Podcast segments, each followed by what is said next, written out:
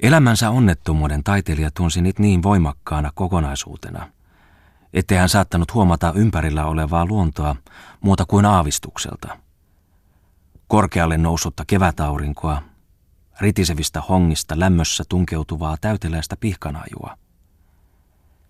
Kaikki tuo keväinen kauneus antoi hänelle ainoastaan haikean tiedon, että nyt hänen oli siitä erottava.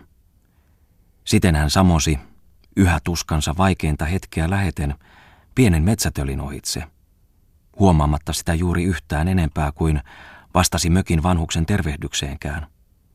Ukon, joka seisoi aitan kulmalla, tirkistellen kiiruhtavaan kulkiaan. Yhä edelleen kohosi Lauri Falk pientä polkua, jonka vierillä variksen varvut helottivat vaaleina. Ylös metsärinteelle töllin taakse, paikalle johon tuota asumusta ei enää näkynyt.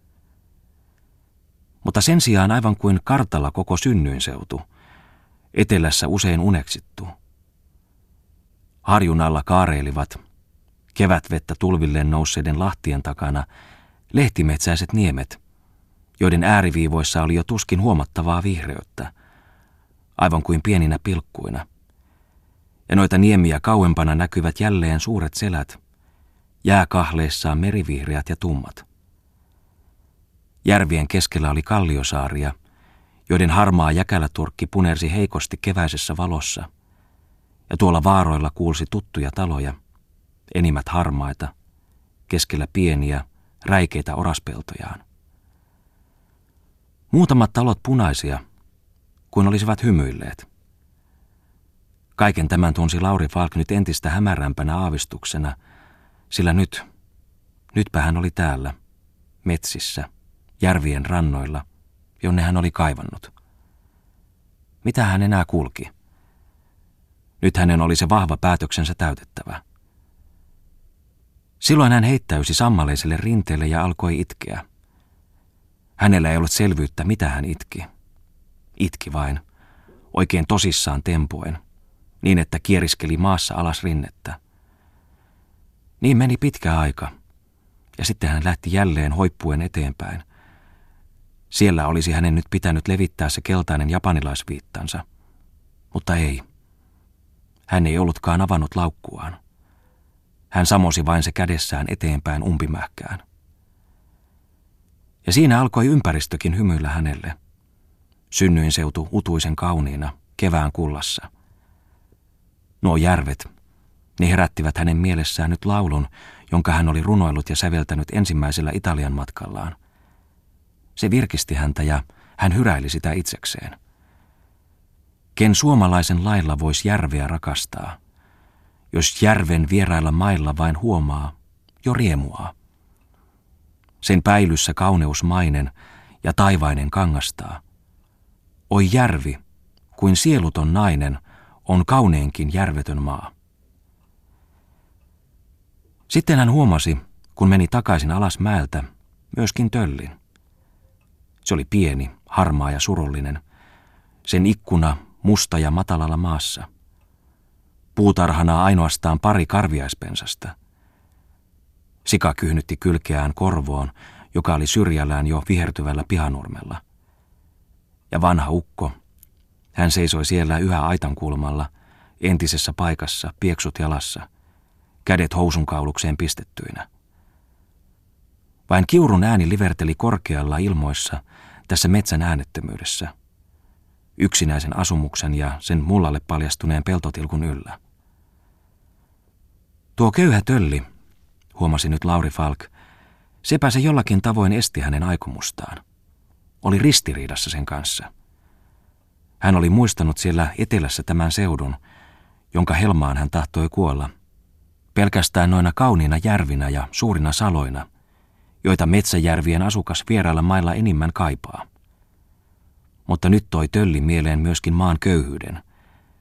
Se ikään kuin rumensi tuollaista kaunista kuolemaa täällä – Sai ajattelemaan toisia samanlaisia töllejä, joissa ainoana silmänkoreutena oli kesäiseen aikaan jokin palsami peltirasiassa ikkunalla. Muuhunpa kauneuden ylellisyyteen ei niiden asukkailla varaa riittänyt. Hyvä, että saivat leivänmurunkin ja perunoita näiden louhien kourallisesta multaa. jäljenevätkö paljon muuta kaivanneetkaan. Ken heitä olisi siihen opettanut? Tuoko kaupunki, jonka harrastuksena olivat pienet afäärit ja ryypiskely? Kansaa, jonka kulttuuri oli vasta virsikirjoja ja torakoita. Niin, nyt Lauri Falk muisti määritelleensä jo ennen näitä rakkaita seutujaan sanoilla virsikirjoja ja torakoita. Ei, täällä ei kuolema tuntunutkaan oikein suloiselta. Ja kuitenkin hän tahtoi vielä säilyttää eheänä synkästä aikomuksesta johtuneen tunnelmansa. Hän meni siis nytkin jyrkästi ja vaiti ukon ohitse ja palasi harjulta alas maantielle, jonka ojissa kevätpurot lempeästi solisivat, ja rapakoissa loisteli taivaan puhdas ja sininen kuva. Siten hän taivalsi, silloin tällöin laukkuaan heilauttaen, edelleen, pyrkien korkealle harjulle, joka näkyi viidakon ylitse. Se oli noin peninkulman päässä kaupungista. Siellä oli se vanha kotikylä, jonne hän oli viime yönä yrittänyt laivalla suoraan. Niin, oikeastaan hänen pitäisikin kuolla siellä, ajatteli hän nyt. Ah, tuoltapa kuumottivat kylän tutut piirteet. Vanhan kylän, jossa hän ei ollut käynyt vuosiin. Kuinka hän oli haaveissaan rakastanut sen mutkaista kylänraittia, jonka kahden puolen ojentelivat harmaat kiviaidat, esiisien rakentamat. Sen nokkosiakin, jotka nostavat keväällä tallatut päänsä ja syksyllä heiluttavat kylmässä tuulessa surullista latvaansa. Kauneempana koko kylästä hän oli muistanut nuo vanhat talot keskikesäisessä lumossaan. Heilimöiväin ruispeltojen takana, aivan kuin tähystelen sieltä kaksine päätyikkunoineen. Mutta kun hän nyt jo eloisammin ympärilleen katselleen saapui lähelle kylää ja nousi suoraan maantietä harjunlaille, jonne Saimaan ulapat avautuivat laajoina, siellä täällä jäissä kieltävine railoineen, niin mitäpä hän näkikään ensimmäisen suuren talon pellolla.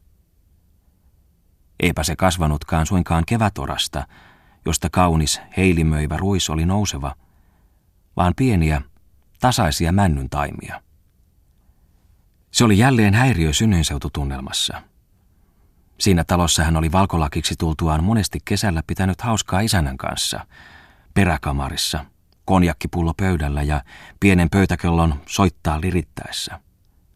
Tai nuotalla, vaalittavanaan pullo savonviinaa isännän istuessa perässä, lihavan isännän, joka nosti painollaan veneen kokan pystyyn ja joka lauloi – ei, ei, ei, piru mua saa.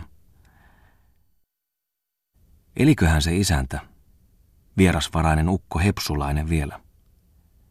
Sitäkin johtui nyt Lauri Falk ihmettelemään. Talohan näytti niin autiolta, ikään kuin ontolta. Navetan katossa oli kymmentä kertaa suurempi aukko kuin hänen viimeksi sen nähdessään. Mitähän jos kävisi tuttua kamaripuolta katsomassa? Taiteilija meni matalaan, laajaan pirttiin, jossa muuan nainen istui uunin vieressä lasta soudatellen. Tulija kätteli ja kysyi, aivan kuin entiset ajat muuttumattomiksi ajatellen. Onko isäntä kotona? Mikä isäntä, naurahti nainen. Tukkiyhtiön amiraalitko? Täällähän ne kai asuvat. Eikös Hepsun jahvet täällä enää isäntänä olekaan? Hepsun jahvet on kaupungissa vossikkana. Myynyt talonsa, huudahti Lauri Falk. Hepsun Jafet myynyt hovinsa. Juoda lillitellyt, naurahti nainen. Kun viikot yhtä mittaa kaupungin hotellissa olostaa, löllii pitkin siltojen kaiteita housut kamitsassa, niin eivätpä nämä hovitkaan hallussa pysy.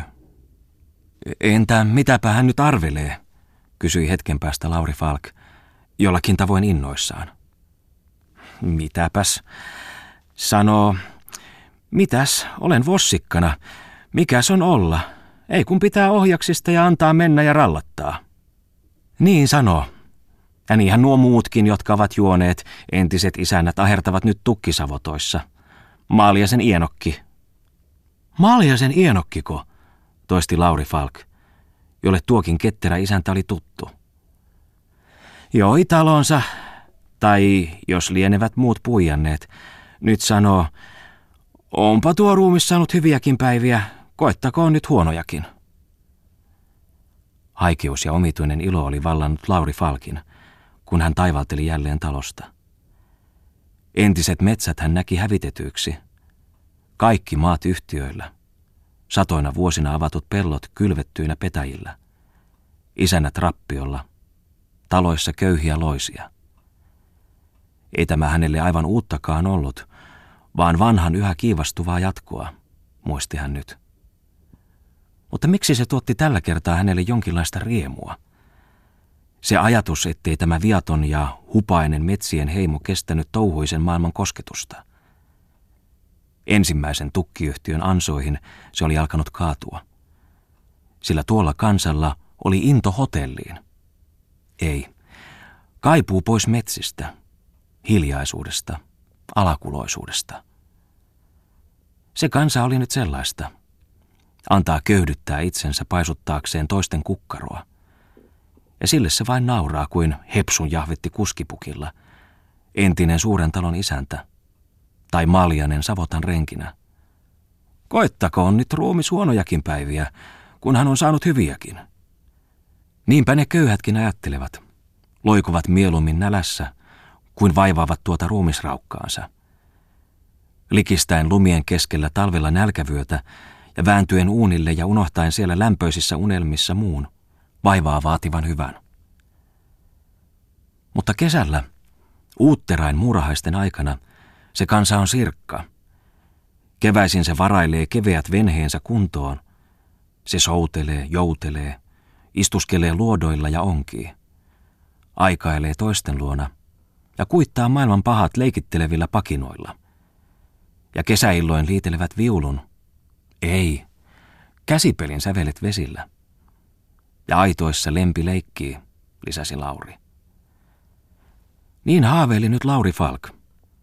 Se sopi erinomaisesti, se puolusti häntä. Sellaisia ne olivat täällä. Antoivat mennä, leikittelivät. Niin oli hänkin. Elämän juovuttavia puolia hän oli hakenut. Loitolta hän tuli. Nauttia hän tiesi saaneensa. Voipa hän olla tyytyväinen niin kuin nuo muutkin. Hän oikaisi selkäänsä ja kohotti päänsä pystyyn. Hän melkein ylpeili, että kohtasi tämän seudun tällaisena, joksi hän sen luuli. Olen osaksi oikeassakin. Hän oli sellainen kuin pitikin. Oli rotunsa Vesa. Yhä hän vielä kuitenkin tunsi kuolemanhalua. Niin, nyt hän oikein mässäsi sillä tunteella. Mutta aikeessaan ei hän kiirehtinyt. Mitäs hän? Eipä noilla muillakaan ollut sellaista hoppua. Ah, nyt hän ensin tahtoi kulkea taloissa ja torpissa, kylissä, nähdä jälleen maaemonsa kasvoista kasvoihin. Näin Falk asteli reippaasti pitkin maantietä, harjuilta laaksoihin, sieltä jälleen mäille, kun hänen mielessään välähteli sävelkuvia. Jotakin kullervon tapaista, aivan hämärästi, utuisesti ja heikkona. Tuossa tuli hänen kotitalonsa. Hän nosti ajatuksissaan hymyileviä kasvojaan ja säpsähti. Pitkä, vaaleaksi maalattu rakennus, puolittain herrastalon mallia. Laurin silmiin kiertyvät yhtäkkiä vedet. Hänen kasvoissaan vavahteli ja rintaan pyrki jotakin, joka sai hänet pudistamaan päätänsä ja aivan kuin anelemaan hiljaa. Mutta sitä hän ei tällä hetkellä enää sallinut. Hän seisoi hetken paikallaan. Sitten hän melkein huudahti. Pois, pois! Tuntui peloittavan, että jotkin muistot olisivat nyt voineet tuottaa tuskaa.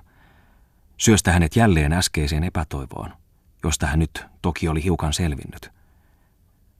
Mitäs? Ah, kyllä isän ja äidin hahmot, jotka hän oli siellä tanhualla näkevinään, ymmärsivät hänet.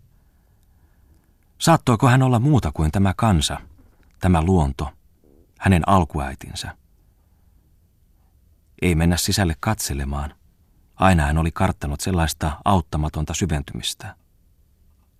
Niin oli kosketus omaan maahan parantanut Falkkia puuskasta, joka oli hänelle sangen tavallinen. Ja nyt hän oli jo niin virkeä, että tahtoi vapauttaa itseään vielä enemmän. Siksi hän kiinnitti nyt katseensa vanhaan herraskartanoon, jonka hän näki tuolla salmen toisella rannalla, kaidalla kannaksella. Kannaksen takana oli vielä toisia kierteleviä selkiä. Tuo rakennus oli ruskea Vaskilahti, jossa hän oli pari kertaa pienenä käynytkin. Siellä, siinä muodoltaan omituisen rauhallisessa hovissa, johon johti tuuhia koivukuja, hän muisti olleen kauniita lasikruunoja ja sohvia. Kukitetulla silkillä päällystettyjä, niin hienon näköisiä, että niihin tuskin uskalsi koskea. Ja salissa oli kullatuissa kehyksissä punaposkisia ja hymyileviä muotokuvia.